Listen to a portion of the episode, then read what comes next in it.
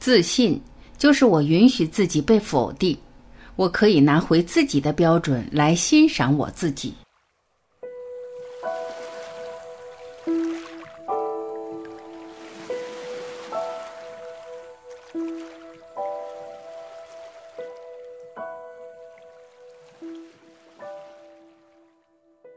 一，当你表达需求时，总会有人拒绝你；当你做了一件事时，总会有人否定你。没有人可以完全围着你来肯定你、接受你、满足你，因为你不是这个世界的中心。因此，我们都有一个常识：你表达需求，别人拒绝你，和你本身好不好没有关系。你做了一件看起来很好的事，别人否定了你。这也和你本身好不好没有关系。我一直认为这是人尽皆知的基本常识，所以当我开始讨论这样一个话题的时候，很小心翼翼，不知道是否有必要，生怕伤了读者的兴致，浪费了时间。所以，如果此刻你觉得很废话、很啰嗦，那你可以跳过。恭喜你发展的很健全。但是每当我开课的时候，总会有这样的人来到现场，并提出这些让我吃惊的问题。老师，当我的朋友、恋人或者领导拒绝我的时候，我就很难受。老师，当我的朋友、恋人、领导否定我做的事后，我就觉得我很不好。老师，我常常很自卑，羡慕别人，觉得自己什么都做不好，都不如别人。比如某某曾说，他很羡慕周围的人能搞好人际关系，能搞到客户，有学识和情商，而自己什么都没有，他很难过。有一次，他很小心地找同事借一个东西，同事拒绝了他，他觉得很受伤，觉得自己不好，不被欢迎。再比如另外一个某某，他不敢向喜欢的人表白，因为他害怕被拒绝。比如还有一个某某。他努力做了一件事情，产生了一个作品，结果受到了领导批评，受到了很多网友的否定，他觉得很受打击。二，他们的拒绝和否定和你好不好没有关系。我曾经无数次和他们探讨，为什么你害怕被拒绝和否定？答案居然是因为他们有这样的观点和期待，被拒绝和否定。就意味着我不够好。如果他们做了一件事，就要受到表扬；如果没有，反而得到了批评，就是因为他们自己不好而没有得到。他们期待别人从来不否定我，所有人都可以接受我。一旦我表达期待，我就要被满足，不然我就会很受伤。如果我不能确保一定被满足，那我宁愿不表达。这是什么逻辑？你表达，别人就一定要满足你；你做了，别人否定了你，就是你不好。这是被伪装的又赤裸裸的控制。实际上，自卑、焦虑和害怕后面都有着这样一份控制，期待别人可以无条件按照自己所需满足自己的控制。然后，我会慢慢去跟他们剥开这层面纱。我们所有人都是平等的，都是独一无二的生命，谁也不是谁的父母，谁也没有义务去满足谁，谁也不具有他人的经验，因此对他人事件的评判都只代表他个人自己的角度。换句话说，就是你做了一件事，别人否定了你，可能不是你的问题，而是否定你的这个人的问题，更或者是。这两个都有问题，而不只是你自己。比如说，我们遇到过太多喜欢盯着别人缺点而看不到优点的人，也见过太多嘴里只有批评而较少有表扬的人。他们对人事物的标准极高，一般的东西都入不了他们的法眼。所以，他们评价某部电影、某个作品，首先能看到这个作品里的哪里不足，他们能迅速发现缺点，并给予指出。总有些人这样尖酸刻薄、高标准。如果你遇到了这样的人，你会被他否定，这不是因为你不好，而是因为他会否定大多数人。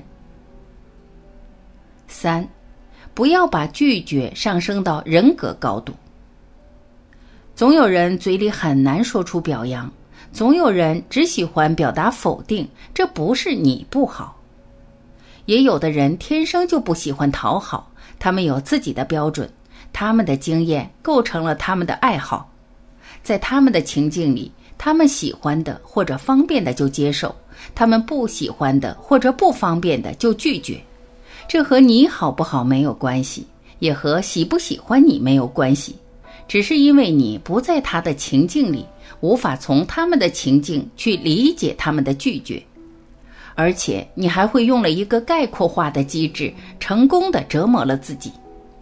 他在这件事上拒绝了我，我高度概括和上升到人格层次上，因为我这个人不好。就算是极度亲密的恋人之间，都常常存在拒绝。难道一旦在某个事儿上被拒绝，就意味着自己不够爱了，就要分手或离婚？四，拿回自己的标准。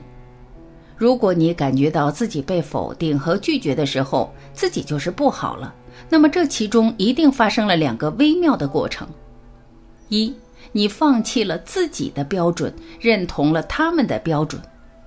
用他们的标准来看你是不好的，因为他们的标准那么高，那么和你不一样。他们的眼光容易看到不好，而不容易看到好。然后你认同了他们的标准，并且来折磨了自己。二，你假设了他们的情境背景和你一样，你觉得他们可以接受，就认为了他们也同样是合适接受的情境背景。可是每个人的标准都不一样，你不停地切换自己的标准，尝试着认同他人的，你就总能找到否定。解决方案最好的就是区分，拿回自己的标准来。区分之一就是理清他们的标准和你的标准。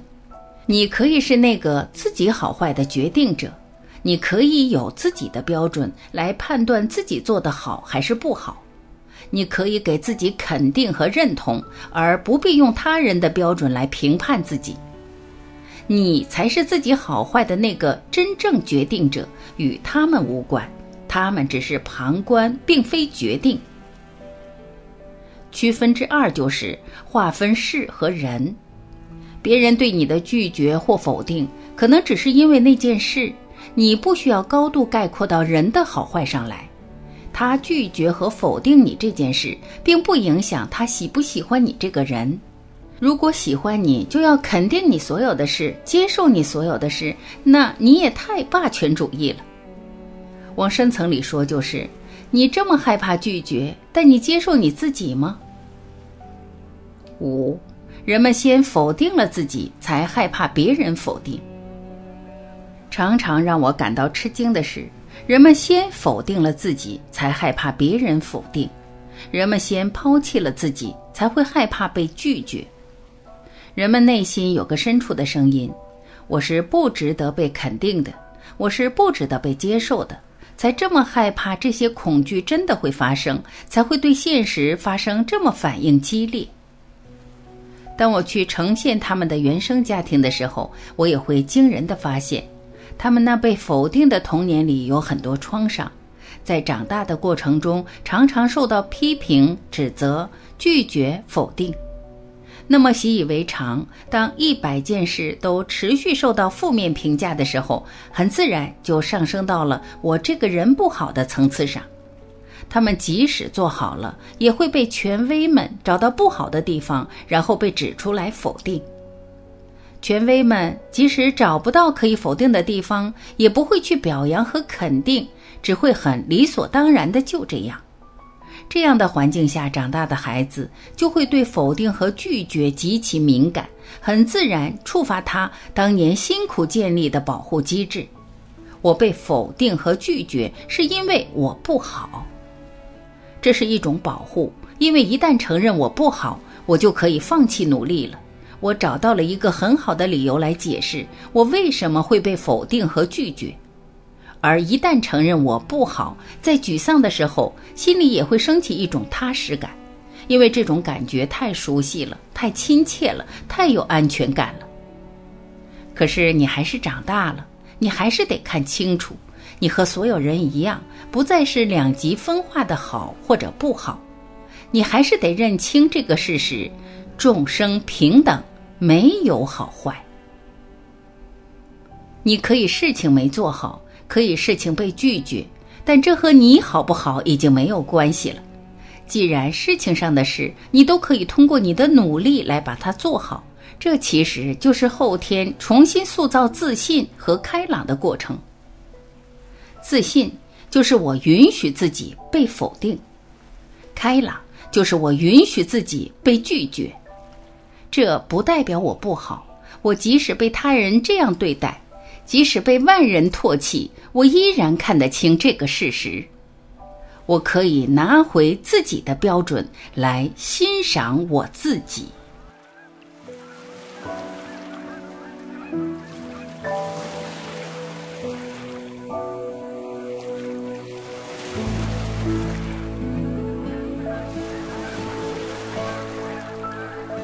感谢聆听，我是晚琪，再会。